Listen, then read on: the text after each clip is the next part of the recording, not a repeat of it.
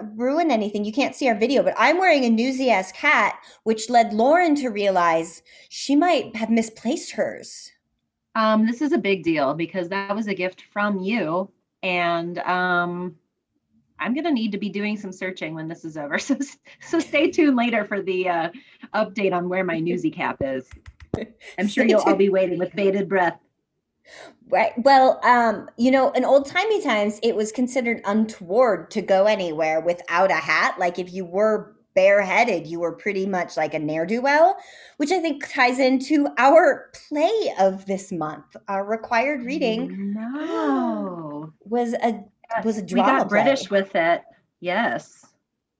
Which, frankly, I think we get British with more things than not. We have to do a count to go of our novels, how many of them have characters with British accents and how many are American books? Because I think we might actually be doing more Britishish. That's fair. Yes. Um, but this was our first ever listener request from a real live fan in the UK.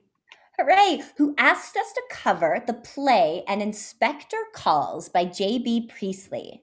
Um, because that's not required reading for us. Um, not gonna lie, I was a little bit confused if this was the uh, government inspector or inspector calls, which are totally different plays. Um, uh, the government inspector was a Danny Kaye movie, which is not Yay! Our favorite friend, Danny Kaye. right? Required recast uh, friend is Danny Kaye, the dearly departed Danny Kaye. But Danny Kaye was not in an adaptation of an Inspector Calls. That's a I totally feel like it would have been a very different movie if he was lots more tap dancing. uh, um, Inspector Goole just has he would rhyme with school and jewel and um, fool. I'll be honest, uh, the first time his name came up, I was speed reading it, I guess, and I read it as Google.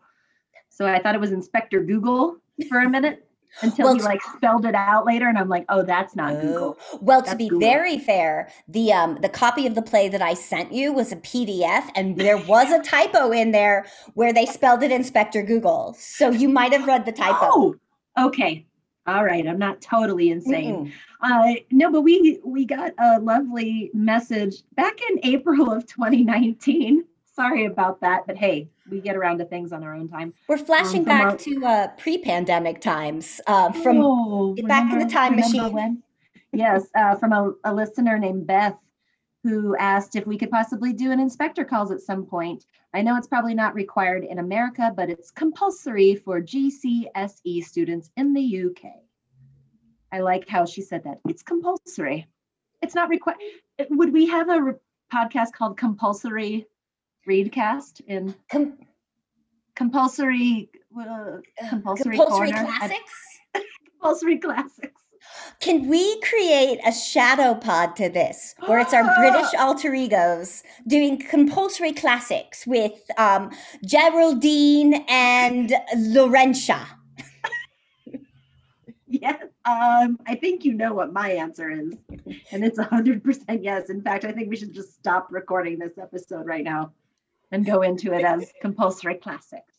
Good evening and welcome to Compulsory Classics. Oh, I do hope you have poured yourself a, a nice cup of tea as you settle in to listen to our review of an inspector calls. I never, but no, I mean, as you were saying, it's, and as Beth was saying, it was not required reading for me. I, I think I might have had to read this at some point, like in a theater class, but did you read this at any point in mm-hmm. school? Never, never had to read it. I was there for the twists and the turns. Um, I was Mhm. on board with this play from like the tippity top top. I was down with this. I want to do it. I want to direct it, or I might want to play Inspector Google. I don't know yet. I think you'd make a great inspector.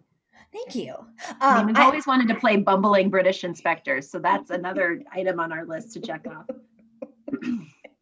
I just had started chewing on my shirt. I got so excited to talk about bumbling British inspectors. Although Inspector Google is not bumbling. He's No, kind no. of because he's good. He's good at his job. He's incisive like a scalpel. Yes, he. Uh, I felt like because there were hints of murder on the Orient Express to me, just in terms of maybe that's because I it was a, but just that kind of element of everybody being a part of it. Um, but he's a very different kind of inspector. I feel like he's a little bit more stern. He's not um he's not having a good time. No, yeah, there's no like playfulness with him. Like this play is serious. Although, as Lauren and I both kind of just talked about, we we were just a little slap happy while reading it. So any Yeah. sort of 1912 detective story is at first gonna ring a little bit murder mystery or Agatha Christie. Um, I have Christie on the brain right now because I always do because I'm a nerd. Um, so it took me a while to go. This is more like Ibsen or Shaw than The Mousetrap. Yes, I agree. And uh, yeah, Jessica got some texts from me about how I was having a hard time taking things seriously. I had moments where I had this very much as like some sort of farce in my head, just because I think you could turn it and play it that way, but it wouldn't be a, it wouldn't be um in keeping with the tone of the production, but it would make me laugh.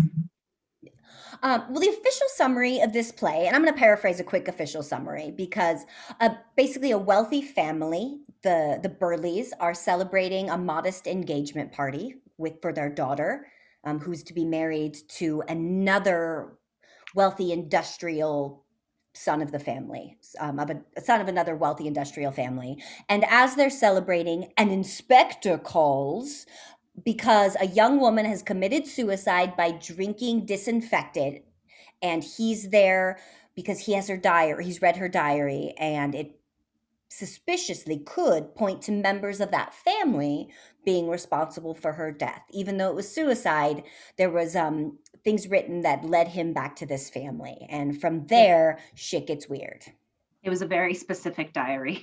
Mm-hmm. This young woman definitely chronicled everything in that diary. do you do you still keep a diary It- Not really. I I mean, I have like a journal notebook that's kind of for just random thoughts, which sometimes turns into, you know, thoughts of the day or but I did when I I did for a long time when I was a kid into high school for sure.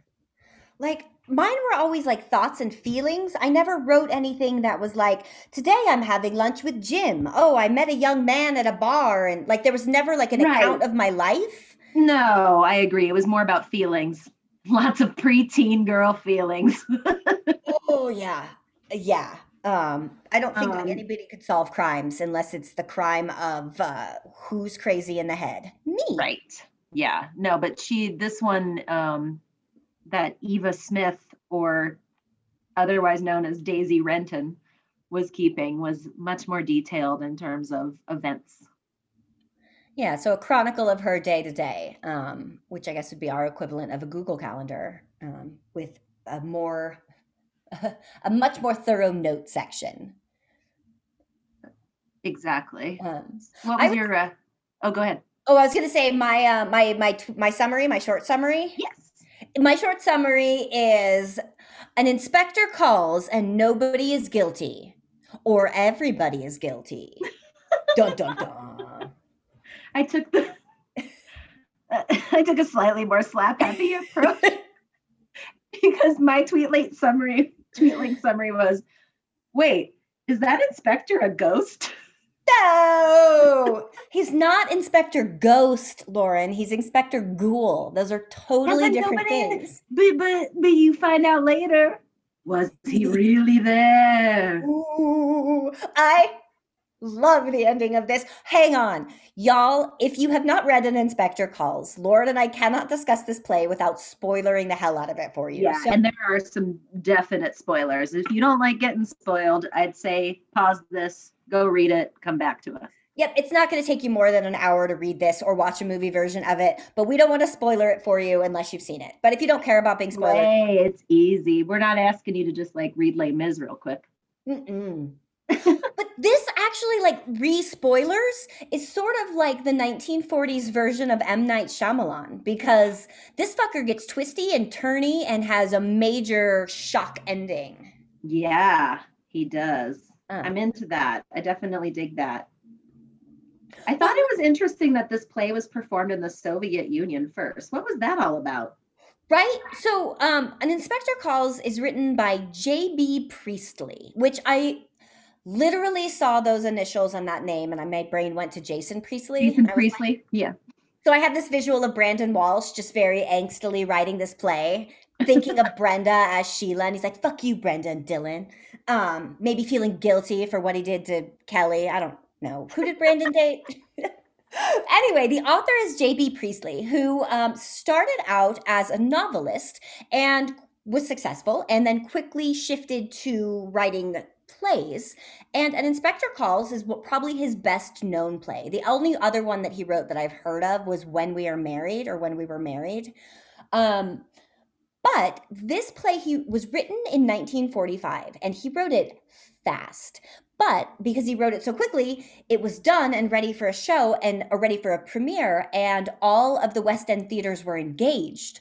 So in 1945, he was like, I guess I'll go do it in Moscow. Uh, so in, Moscow. In Moscow, and then moved to the comedy theater in Leningrad, or the other way around. I've heard it. Um, I've heard saw two different accounts of that online. It either debuted at the Comedy Theater in Leningrad or the Kamerny Theater in Moscow. And real quick, the Leningrad title translated to "This you will not forget," Ooh. and in the Moscow title, it was known as He Came.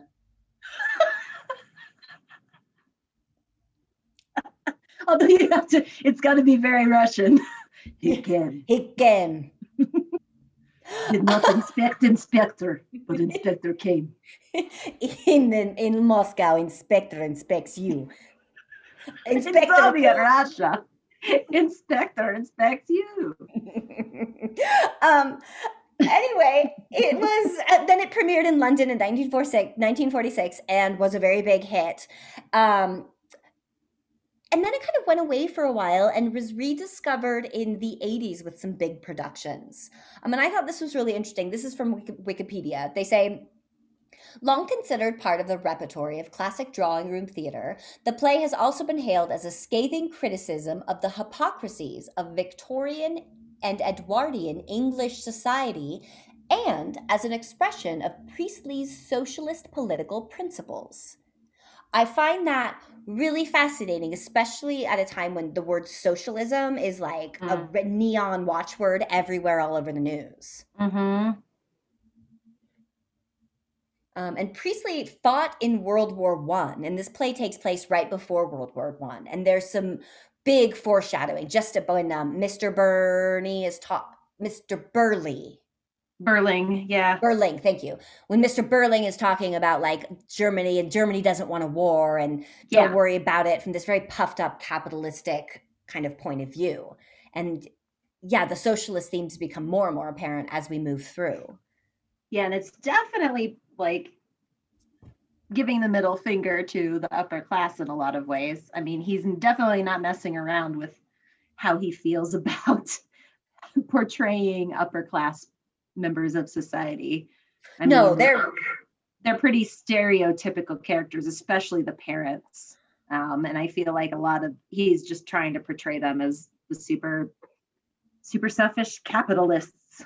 Hmm. Um. Yeah. They're those characters are in the crosshairs from the very very beginning. Mm-hmm. Um, what I love is I found a, somewhere that says Priestley is today seen as having a prejudice against the Irish. Oh. So as as we look as we discover with most of the authors that we look back on is in the old timey times, everybody was prejudiced against somebody, and apparently Priestley was anti-Irish. So well, my ancestors think he can go fuck himself. um, uh, I have a couple quick other things I want to share. He had a deep love for classical music, um, and he wrote a book called Trumpets Over the Sea, which he subtitled A Rambling and Egotistical Account of the London Symphony Orchestra's Engagement at Daytona Beach, Florida, in July through August 1967. Is his uh, is his second title, and I'm like, that is so pretentious, but also self aware of your own douchebaggery that I utterly adore him already. Um, and one thing else that makes me adore him is in 1940, he wrote an essay for Horizon magazine where he criticized George Bernard Shaw for Shaw's support of Stalin. And while I do love Shaw's plays, I feel like Shaw runs off of the mouth way too much. And I'm glad mm. Priestley kind of took him to task and was like, You talk too much. Shut up, old man. Stop supporting dictators. Take that, Shaw. Unfortunately, Priestley was a cheater who was married three times. And uh, writing in 1972, late in his life, he described himself as lusty. Ooh. Ooh, and as Well, one some who of has that comes through in the play for sure. Oh, there's some lusty lustiness in this. But wait, let me read you one more douchey sentence that goes along with his lustiness. Uh. Yeah, Priestley, in addition to lusty, he calls himself one who has enjoyed the physical relations with the sexes without the feelings of guilt which seem to disturb some of my distinguished colleagues. oh, well, look at you. Yeah, So I fuck who I want. he does do what he wants, Um, clearly. He died of pneumonia on August 14th, 1984, and his ashes are buried in Hubberholme Churchyard at the head of Wharfedale in Yorkshire, which is one of the most British sentences I've ever said in my whole entire life. That was a lot of British words. That's a lot of British locations. And if you find him, you can get a Christmas cracker and it pops open. Um, I have some fun tidbits about some of the productions, but I want let's talk about let's talk about the play and the cast and the character or the characters and plot before I tell you some of the actors I've discovered who have been in Yeah. this. Uh, the bulk of the folks in the play are the Birling family. There's mother and father Birling, and then they have two kiddos. They've got um, Sheila and Eric. Sheila's the one. Eric. Oh, Eric. Oh, you. Um, Sheila is the one who's recently engaged, and um, she is engaged to a guy whose name I'm completely blanking on because he's kind of a he's kind of boring. Gerald. Yes, Gerald. Gerald. Gerald Croft. Gerald Um, and she's engaged to Gerald. And uh, we also get to briefly meet a maid named Edna, who I kind of wish we had more of her backstory. I want a spin-off play about Edna. Yeah, What Edna needs to that do monologues. If if we were in a production lot of this, on this family. I would totally. Yep. Oh, I think like if you did if you did this, not that I'm casting you as Edna, no offense. Uh-huh. But if you did play Edna, I would fully expect you to have like a one woman show going on backstage while you're off, just giving Mhm. monologues about the Oh, yeah. She knows you- everything about this whole family, you can tell. Even though you- she has like five lines. Do you think Birling is meant to sound like sterling, like pound sterling? Possibly. I like that. Um and then yeah, and then we have our Inspector Goole, not Google. who Mhm. shows up. Uh, they live in a town called Brumley. Which is a fictional town, which was driving me crazy because, like, oh, interesting. I was trying to think of you like find it. well, I was like that. That's pinging like all of these other little British towns. Like in one of my favorite plays, The Hangman. This all this stuff happens in this town called Formby. They keep talking about Formby, Formby, and so I was like Formby, Brumley, different things, different things. Um, so it's it just sounds Britishish, and I thought I've heard of it before, but um, the internets tell me that it is made up. But yeah, as uh, Inspector Goole shows up and he starts talking to them about the suicide of this woman, Eva Smith. And of course, the initial reaction from everyone is, well, what does this have to do with us? But gradually, as he goes through each member of the family, you start to realize that each one of them had some sort of impact on this young woman and that possibly the things that they all did added up to her killing herself. So it's a very interesting way that the play unfolds, in that um, I really do think it's telling this tale of how it's not just one thing, like the little things, the little acts that humans do can add up to really kind of condemn a person or make a person, uh, you know, commit suicide. Yeah, well, and he starts off. I, I thought the order where he started was really interesting. Where he, uh, Goole, who straight up name means ghost, like that is not light symbolism at all. Okay.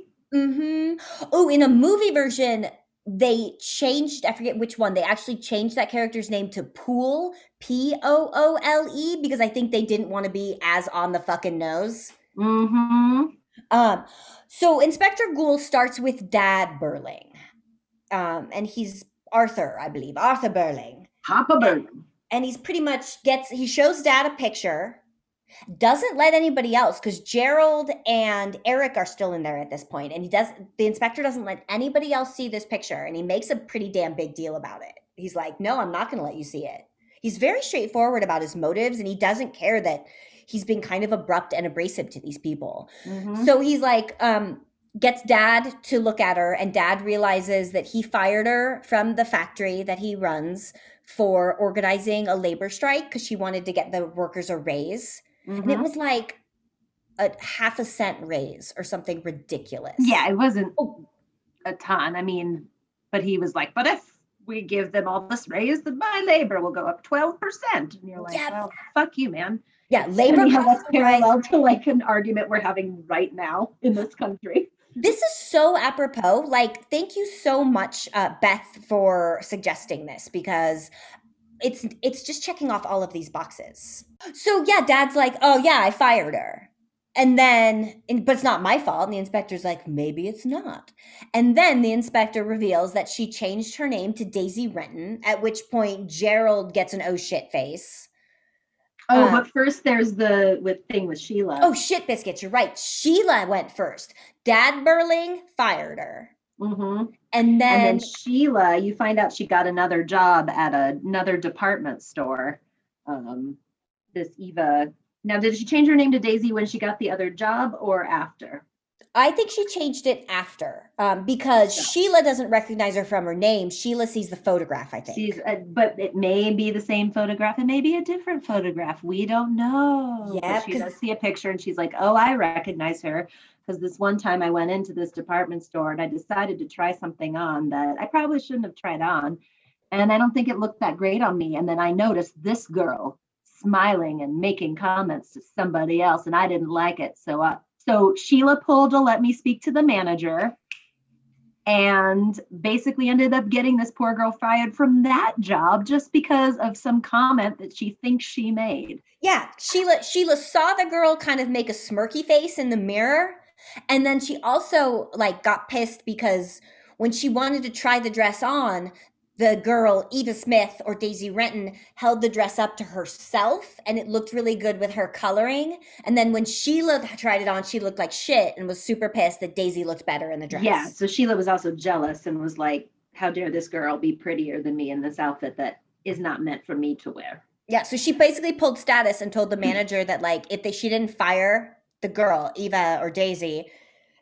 um Sheila was going to have her mom close down their account. And they're like the most rich family in town. And they weren't going to shop there anymore, and uh, that would be a big deal in those days. So um, she got fired from another place because of these people. So yeah, poor poor thing. And now she changes her name to Daisy Mhm. Renton. There you go. Gerald sits up and he's like, "Oh fuck." Ooh. And Mm. they're like, "What's the what's the problem, Gerald? What's what's what's going on?" He's like, "Nothing." Fuck. Um, and he finally admits that he met her at a dance hall. Um, it was the Mhm. something palace, and I do Yes. love when they're like the palace, and he's like, it's a bar, not the actual palace. It's a favorite haunt of the women of the town. Mhm. So you know what kind of establishment this is. Women of the town. Yes, and how she she was looking very fresh faced in comparison to all the other women who were there. In other words, she was she was in, she was new to the profession. Let's just say. poor baby. She goes to this nightclub where like lechy dudes hang out, and also Gerald is like, oh yeah, I saw this lechy dude, magistrate, what's his bucket, like- Alderman McGarty, Alderman McFuckface, like like Joe McGarty. Yeah. And he's super gross and lechy. And he's also a friend of Dad Birling. And Dad Birling's like, surely not. And Gerald's like, no. Alderman McFuckface is totally oozing all over her. Yeah. So yeah, so Gerald saves her from this dude. Um and is basically pulls the white knight thing and is like, I'll sweep you away and put you up in an apartment. Yeah, Um, so you don't have to stay here, and I have this extra room, for like six months or whatever. Yeah, like a, his, he was house sitting for his friend and is like, you can totally stay at my friend's place. Mhm. Um, and it's so sad because she like gets taken care of by him, and he's like, is you know treating her nicely and taking care of her. But it's at the same time that he's been withdrawing from Sheila, who calls him out on it. hmm Yeah, Sheila ends up th- ending this scene by um it actually was one of my favorite parts of the whole play. Yep. She ends up giving his engagement ring back, and his line was, Well, I was expecting this. Gerald is a very straightforward character. Um, So yeah, their engagement is off mhm. now because because he's saying too without really saying that they also were obviously having an affair. And there was a couple of times where he where he's like, I'm not gonna get into the details. Yeah. And she's like, Great, I don't want you to, but it's clear that that was happening. And then he broke it off with her. And what just breaks my heart is that he, the way he recounts it, the way Gerald recounts it, is that uh, Davy, Daisy slash Eva was pretty resigned to it. She was like, I knew, I know. I'm just going to go away and remember our time together because it was the happiest time of my life. And it's just so girl. heartbreaking.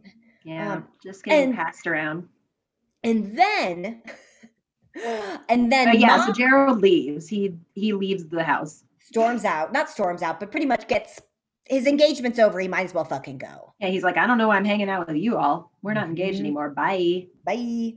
Um, and Mama Birling comes in, and she's also trying to kick Sheila out, and she thinks the detective is being impertinent and offensive with his line of questioning. Um, and after Gerald storms out, there's another door slam, and they're like, "Oh, maybe he came back in." Or maybe Eric left. So they go and they realize that yes, Eric did indeed leave the house. So in the in, in inquiry right now is the inspector, Mama Birling, who's about to have her moment to suck, Dad Birling, who's already proven how much he sucks, and Sheila, who's slowly becoming my favorite character in this play. Mm-hmm.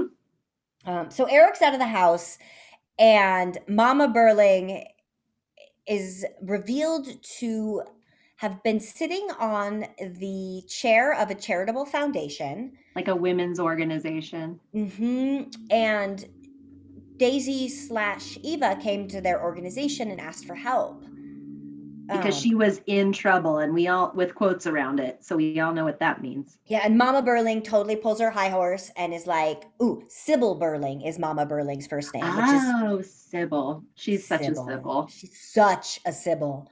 Um, so Sybil Birling is essentially like, yeah, this girl came in front of my committee and she lied to us. She told us she was married and she the dad was dead and we didn't believe her. And then she confessed to the real situation that some young some young man with a drinking problem had knocked her up. And Sybil's also like, well, why isn't this guy supporting you? And Eva Daisy is like, well, I tried to get him to support me, but he stole money. Oh, and when she shows up to the place, she calls herself Mrs. Birling. Yeah, and that She just pisses- says that's because it's just the most recent name she heard. So she was using that name. So mm-hmm. Eva Daisy now calling herself Mrs. Birling. Yeah. And in case you're not paying attention or didn't really have your feelers up for the entirety of the play, the fact that there's one Birling family member left and that the person who knocked Eva Daisy up was a wealthy young man with a drinking problem and Eric has been drinking heavily um, or as uh, as Sheila points out, he's been squiffy, which basically means drunk, which is a wonderful Edwardian term for drunk. Yes, we're gonna Ah. be I'm gonna be using that more often. But yeah, if you haven't added, if you haven't connected the dots yet, I think you see where this is going now. hmm Uh, because uh, But Mrs. Birling still seems a little like she hasn't quite connected the dots. well, she's in denial that her son has a drinking problem. Mhm, That's true. That's the first step. So Mrs. Birling just sets herself up for just a massive fall because she's like, well, whoever that young man is should be taking care of you. This responsibility lives on the shoulders of the person who impregnated her. The person to blame for her death, who should be taking responsibility for her death, is the young man who knocked her up. Mm-hmm. And next thing you know, in comes Eric. Mm-hmm. and it's revealed that he is the young man. Oh, and it's it's bad. This is actually really bad. Yeah. Um, He um he definitely got her pregnant and didn't want to deal with it. well, even worse than that, if you're reading like the way he recounts it, he he he met her out at the bars, and he has a drinking problem, and he got got himself real drunk, went home with her, and he admits to forcing himself on her. Yes. Like they did not have consensual sex. He Mm-mm. absolutely sexually assaulted her. I and he- think more than once. Well, yeah. Well, this time around he's like she didn't fight back. She seemed resigned that like I guess I guess she was resigned to the fact that he was going to sort of use her for sex. Um, There's no Mhm. affection in this. And then he does it again. A couple nights later, he gets drunk, comes back over to her house, does it again, but it's less. It, it's less of an assault. and It's more of a well. Now this is this agreement we came to. Mhm. Um, so it's still ugly, and Eric is a rapist. Let us not pretend he's not. oh yeah, a hundred percent. Um, but I think he's a, he feels aware that he did that, and he seems to have remorse for raping her and impregnating her, and then trying to do the right thing and giving her money and stuff. But like Daisy proves herself to be a good human by being like, I don't want your stolen money. Oh yeah, because that's how he gets the money is he essentially steals from his father's business, which which Mr. Birling has not really been upset this entire time about the fact that this girl killed herself, anything. But once he finds out his own son stole money from him, it's like, oh, well now the shit hits the fan. Oh, he's through the fucking roof. He's that's the thing he's maddest about is his son stealing money. Mm-hmm. Um, but yeah, she uh to her credit, she doesn't she doesn't she doesn't want it that way. yeah she's she's doing her best and is like working hard at all of her jobs and these rich fuckers keep using her and hurting her for their own whims and like dad to keep labor costs down sheila because she's jealous of her being pretty um gerald because he could. He liked the way she looked at him and it made him feel good about himself um mom because her high moral standard lets her cast judgment. And cast judgment too on her own son because mama Mhm. birling is responsible for raising a shitty rapist son and so yeah it kind of is also her fault but she's on her high horse and eric at least seems to know that he's a piece of shit he feels bad Yes. um but yeah but so he also he didn't he didn't tread that hard to fix it i mean Mm. he stole some money but then when she wouldn't take the money he was kind of like all right then sorry yeah nobody really went out of their way to clean up the mess that they made of this No. human being's life. No. So uh now that inspector Goole has officially like made every single person in the house feel like shit as he should because they all suck um he's like all right well i've done what i came here to do so i'm going to drop this speech on you about morality and life and then i'm out. That's pretty much what he does and then immediately they all learn nothing from the experience.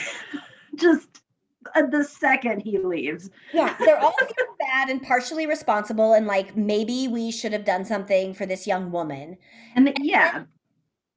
The second he's out the door, they start like start starting to shed responsibility and and blaming each other or well it was because you did this not ever like oh i did this though And yours was except for sheila sheila's the only one who's kind of still examining Yeah, what they've done yeah. Sheila's kind of like this isn't good, and she keeps bringing it up. She's like, "I did this and it was bad. Mom, you did this and it was bad. Don't forget." Um, and then Gerald comes back and he's like, Mhm. guess what I found? He talked to another cop, and Gerald's like, there might not even be an Inspector Goole. The cop, my cop buddy, didn't know what I was talking about. dun dun dun Oh, um, so Dad, then Birling says bye jingo a fake. And Bye, then i laughed for 15 minutes. Bye jingo. There's some amazing little like nuggets of vocabulary in here. Squiffy by Jingo, all of them are there's some good britishisms in this play. I'm a fan of that. But yeah, Dad's phone call reveals that there is not an Inspector Goole at the police, Yeah. nor was there a young woman at the infirmary. Yes, So- because they also call to see if um, anybody came in, and there's no record of any woman coming in that evening and dying in the manner that the Inspector Goole told them. So they all just then immediately go, Well, it's no big deal. I guess it's not a big deal. We don't need to feel bad. And Sheila, bless her sweet head, is like, Y'all, we confessed to doing bad things. We still did the bad things, Yes. but now they're less bad because there's no dead girl. Yeah, and it's like, okay, well then maybe this is our moment if this girl isn't dead to fix it. Yeah, because those things still happened. can we go right our wrongs? Um, and they're like, Huh? nah. And then Gerald's like, "Hey, you want to marry me again?" And she's like, "I need to think about it, Gerald." Gerald, I need you to take a second. Um, yeah, those three are mom and dad and Gerald are all like congratulating themselves about not having contributed to the death of this woman. But Sheila and Eric are both pretty shook. Yes, yeah, and uh, and then, you know, then we get the the drop of the end of the play, Mic drop. which is that Edna Edna gets her time to shine again, doesn't she, by telling them that there's a phone call. Uh, and it's that um, there's now a phone call from the police that a young girl has died on her way to the infirmary after swallowing some disinfectant, and a police inspector is on the way over to question them. Dun, End dun, of play. End of scene. And um. Well, I like that you you feel like, you know, at the end of act 2 is the revelation of Eric walking in the door and you're like, "Oh my god, Eric is the person who impregnated her." Like that feels like Mhm. the climax of the play. And then it's not because yeah, Eric is the last piece of the mystery. But the bigger piece that clicks in is oh, there really is a girl. This all is Mhm. happening slightly out of sync. Is there something supernatural about it? It's it's a cool little M Night Shyamalan of they they got the alert about this death just way early. It's still accurate. It's just they got a heads up about it to kind of deal with their deal with their shit. She was dead the whole time. Ooh. Ooh, favorite- Favorite uh favorite character? Who'd you like? It, and I think it actually did turn into Sheila when the I and I think a large reason of that is I I felt like she was the one who was most affected by the circumstances of the play and genuinely had like a change and you saw her shift in morality. Um, Eric does a little bit, but I can't like Eric because he's a rapist. Um, but I so I feel like Sheila was the one who might leave leave this experience changed and actually learn something from it. Um, she starts off as a pretty like ditzy society gal, and then she ends up um, turning it around by the end of the play. So Yeah, I she, Sheila. I think like Sheila's going to come out of this with like some redeeming qualities intact. Mhm. Like I think she learned a lesson. Um, yes, and I think that Eric ex- absorbed those lessons as well. But I think he's so morally decayed, or b- both with his drinking and his caddishness, and just sort of the kind of like bad young rich man that he is. Um, I don't feel like he's really gonna learn a lesson. I feel like he might learn a lesson, but it's self pitying, depression, pills, drugs, all that shit that he's doing. Whereas Sheila's clear headed, and I feel like she might actually make an impact in the world agreed. which to me says a lot.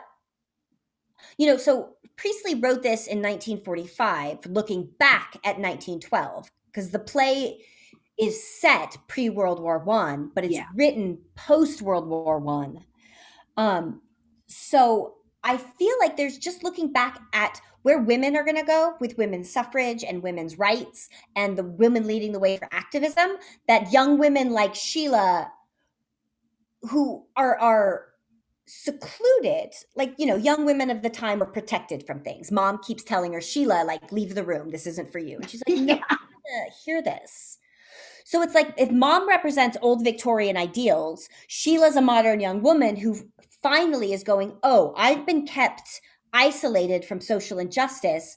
Now that she knows about it she's able to go do something. Whereas eric as a young man of the time probably knew about it kind of feels bad about it but doesn't really do anything. I just think it's kind of a metaphor for what women's activism is going to turn into in Yeah, and especially because I feel like her mom too does that thing of like, kind of like, well, look at me, I volunteer for this women's organization, but you can tell she's so prejudiced about these women that she's supposedly trying to help that it's very like it's very fake feminism coming from the mother.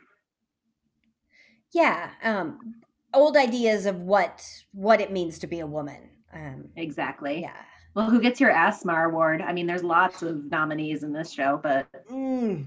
I think I think Eric has to get the ASMAR award because Eric's a rapist. That sucks. Um, just I feel like default if somebody is a rapist, that person immediately gets the ASMAR award. Um, but mom sucks a lot.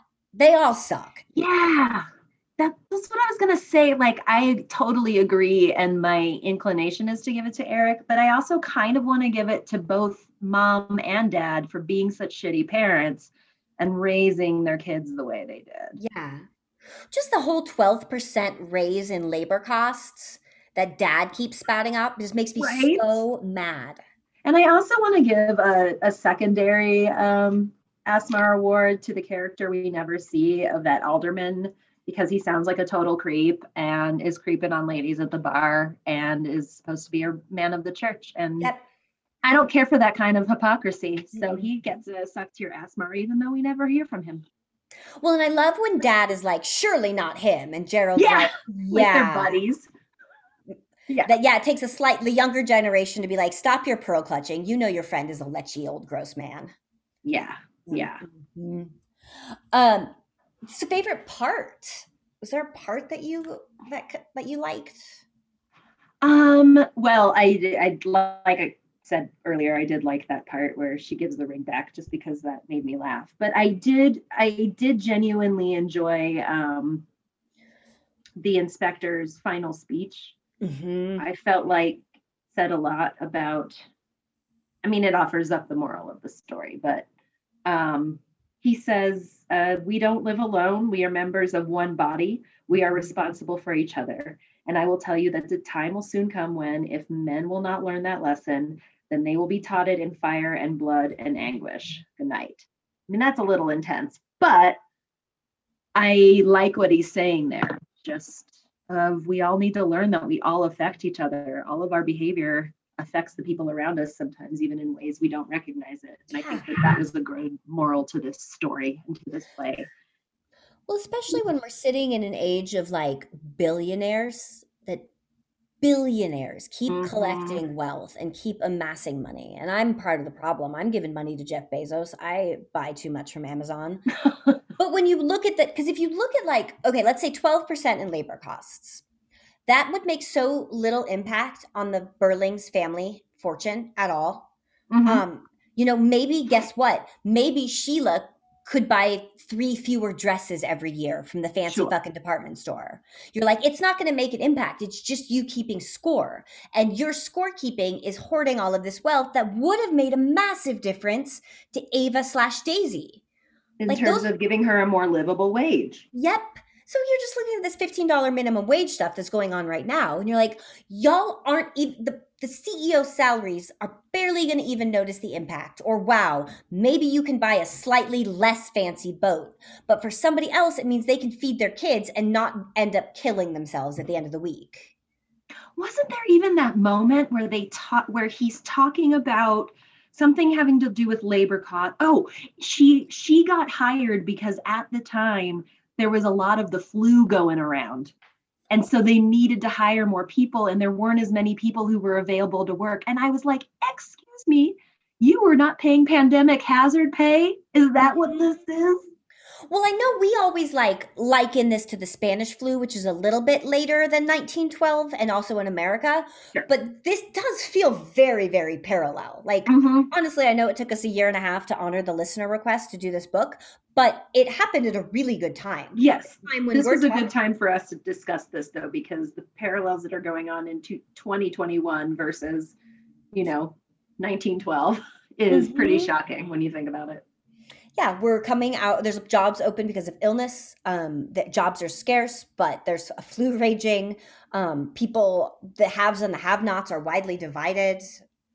Yeah, I think my favorite part was watching Mama Burling walk her or talk herself into a giant fucking hole because Mm, as she is like railing against the y- drunk young ne'er-do-well who got this girl pregnant and how it's his fault sweet sheila is just sitting there being like stop it mom stop talking stop talking he's gonna get ya Mhm. We're gonna walk right into his trap. And mom's like, no, no, no, righteous, righteous, righteous. And then Boom. Yep. So I kind of watched her build herself up to a giant cliff to fall off of. It was a lovely Yes. Here's my disquestion. And this is actually kind of a serious disquestion. Oh, And I bet it's probably an essay question for this for this uh, required reading in um, England. Who do you think is actually most responsible for his death, for her death? Out of those five people, dad, mom, Gerald, Eric, and Sheila, who had the most to contribute to the downfall and demise of Eva Smith? I think I would have to go with Eric as the final thing that pushed her over the edge. Um, I do think everything compounded on itself, but I think that combination, maybe the maybe a combo of mom and Eric, because I think that combination of her asking for help and not getting it, and him completely rejecting her, was um, what did it. Yeah, I I would actually say between between mom and dad. Like the Mm. two ends of the story. So it's either dad for fucking petulantly firing her because how dare she stand up for Well, her and he got workers. the ball rolling. He was the one who Mhm. started this whole thing. Yeah. And then I feel like with mom's final rejection, it's like, can you just imagine? Like right now, times are so tough. People are claiming unemployment. We, food stamps are becoming a true reality for many more people in this country. Um, and I I don't, I can't say that none of my friends were on food stamps or unemployment before. Like, we work in the theater. Our friends, were, of course, were on unemployment, but it's getting so much closer to home. And to do that, it takes a certain amount of swallowing your pride, of Mhm. going, I need to apply for food stamps. I have to ask for a handout. And to this young woman who's just worked so fucking hard and can't get ahead, for her to go in front of a panel of women and basically come out with her hands outstretched and be like, please help me. I am as low as I can go and I need help. And to get rejected from that when you've totally debased yourself and have hit rock bottom and you're like, please help me. And for that avenue to be closed to you feels like that nail in the coffin. Yeah. But dad's actions started her down that path and mom's actions, you know, really ended the path. yeah. Yeah. It's really sad. You really feel for her. Yeah, and we don't even meet her. She's a Uh-uh. photograph that we don't ever see. Yeah. And um, it's really a it's really sad story. And you're right. I do I do feel like that is the ultimate low for for some people is that moment where they deign to ask for help. Mm-hmm. So, well, my my disquestion is completely silly. My my disquestion is, how would you pitch a series about an inspector who's also a ghost? Inspector Ghostface. Smells, solves ghost crimes, or does he solve human crimes, but as a ghost? I think he solves human crimes as a ghost, and I think there's a little bit of quantum leap going on. Oh, Um, I like it. I Um, kind of I kind of pictured like a, a slightly more gritty series where he's like um the Perry Mason of he's he's a he's a bit of a Perry Mason ghost and he's he he has to keep returning to avenge um you know certain crimes that happened while he was alive. Well, there's a theory that, um, th- of course, after I finished this, I googled like the ending of an Inspector Calls, um, because when I went to go find the play to begin reading it, there were like Google search queries that were like, "Explain the ending of an Inspector Calls," and I was like, Mhm. "Oh, must be a twist ending." So once I got to the twist ending, I went and read all the criticisms or theories about the ending. Yeah. Um, and there, so obviously he's a ghost because his name is Goole. But there's some other theorist who's like maybe he's an angel, like an avenging angel. oh, like Or- Archangel. Yeah. Or they were like he's he kind of served as a warning for the family that this was coming. Um, it's somebody like likened him to sort of uh, one of one of the Scrooge ghosts. a warning they didn't heed. Do you think if they had all shown some signs of change, or were like, we're going to go find that girl and change our ways, that it maybe wouldn't have had that twist at the end of, hey, she really died and here comes another inspector? Or do you think it was meant to end that way regardless?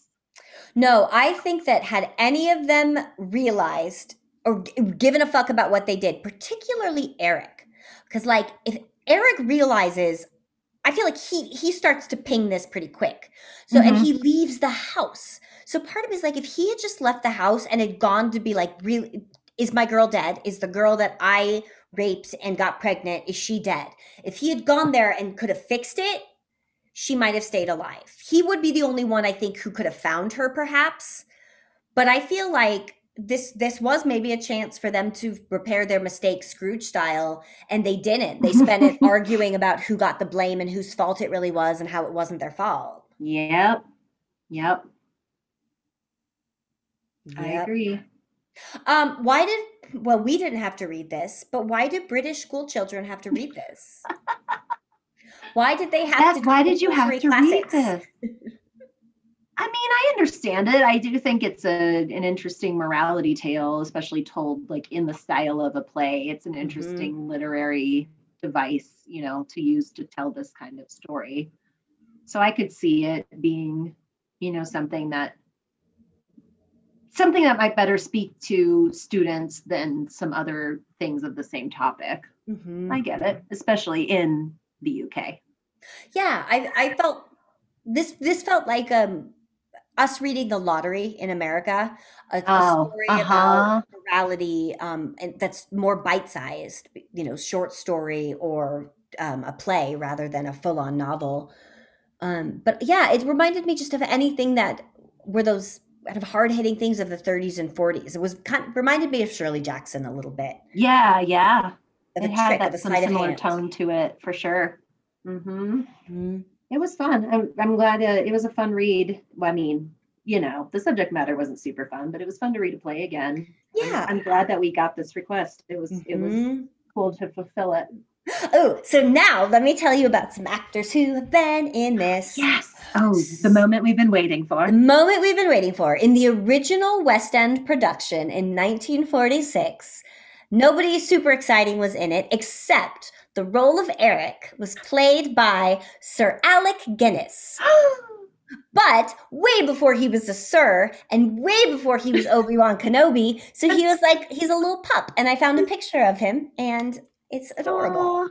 Maybe we'll post it on the Instagrams. Yes, we'll post it on the Instagrams. And if anybody can else find a photo of the next actor who's played Eric, I really, really, really need to see it because in 1986, Eric Birling was played by Drum Hugh Grant. Yeah, Ew, I'm sure he was so befuddled the entire time. So befuddled. Just, I feel like that started Hugh Grant's career off in a very Hugh Granty way as 1986. 1986. And what makes me so very sad is that in 1987, the role of Inspector Goole, uh, I believe a different production. There was a 1987 production where Tom Baker, the original Doctor Who, oh. played Inspector Goole. So I just wish there was a world where the 86 Hugh Grant production and the 87 Tom Baker production could have been put together yeah, if anyone finds us production photos from these, you get a gold star. Oh, please. And then um, most of the film versions were fairly not impactful as far as um, actors that Lauren and I love. However, in 2015, there was an 86 minute um, version screened on BBC One starring David Thewlis as Inspector Goole. So that's Professor Lupin from the Harry oh, Potter series. Lupin. Yes, it's Lupin. And uh, Mrs. Birling was played by Miranda Richardson, who played Rita Skeeter in the Harry Potter. No movie. way! So it was the Harry Potter Fest. It's Harry Potter Fest. Um, so those are some notable performers playing those roles, and I um, I thought that was really charming. Oh man! Now I want the rest of the cast to be Harry Potter people. I know. Um, one more thing I had to add that I just found fascinating is that uh, Eric is referred to as a Jack the Lad type. quote unquote J A C T H E L A D, end quote. So I was like, well, I get the gist of what Jack the Lad means, but it was reported in a very like when they were synopsizing the play online, somebody was like, and Eric is a very Jack the Lad young man. And I was like, oh, you're saying that like it should help me understand him more rather than just be more confused. Yes. So I, I Googled Jack the Lad. I, I, uh, I Inspector Googled Jack the Lad. and um, it means a conspicuously self assured, carefree, and brash young man. Which All right. We've encountered many Jack the Lads then in the course of this podcast. Yeah. we have a lot We lot. might there's have a- to start handing out a Jack the Lad award. Mhm. Who's our Jack the Lad? And anytime we search something, we have to say we Inspector Googled. Beautiful. Our um I our show it. our show vernacular is just it. blowing up here. It just evolves and changes with each read. I love it. Um one this was thing a good one. It was a good one, but one thing I want to connect back to a book that we've read slash maybe a book that we're going to read a little bit more in the future as Lauren and I continue to like slow roll out these episodes is did this not kind of feel like the death of Fantine? Well, and then especially earlier when you were really getting into like her her going to ask for help, that was a very Fantine moment. Yeah, it's sort of like if Inspector Google was like uh, Inspector Google is like a Javert who gives a shit, and if Jean Valjean was like really a bad man, like yeah, I mean, if they also said that she like sold her teeth and hair, I was gonna really lose it. because But yeah, yeah, or- no, there definitely was that element of this just poor girl who is completely passed along by society until sh- there's just nothing left. Yeah, everyone else uses her for their own amusement and their own pleasure and to suit their own whims and without giving a shit about her. And then sometimes in ways like I, I keep thinking of Sheila's example, which is the one that in the moment seems the least effective. But when the more I think about it, it- just that act of like, I am I am someone who is able to get someone else fired because I don't like the thing that I think they might have said about me. I mean, what would that do to a person? Like knowing that you were fired because someone came in the store and thought you were prettier than them, so now you're fired. Yeah, you you, know? did nothing. But because this rich girl is, yeah, they don't want to lose the rich girl's business. Mhm. And that that rich girl's business is more important than your your well-being or Mhm. your job or, Or, your self-esteem or Yeah. or fairness or justice. Because, yeah, it was unfair and it was unjust that she got fired. But that rich girl's business was so important. it's kind of like getting like Fantine getting fired from the factory for the letter that that Yep. dumb bitch stole and read and that nobody else and they didn't even know what the real story was. Yep. Well, yeah, the pieces of Fantine's story are just in a different chronological order than the pieces of Ava slash Daisy's story. Like the Yeah. kind of the same things happen to them, but they're just Mhm. differently ordered. No, for sure. No, I'm glad you brought that up because I definitely thought that and I really thought it when we were talking about her asking for help. So for sure. Yay. Yeah, and I mean, and as far as future required readcast goes, we do we do plan to get back to Les Miserables one of these days. Yeah, you more about it. It'll show up in your uh, podcast feed as a surprise from us to you when you least expect it. It'll be a great day.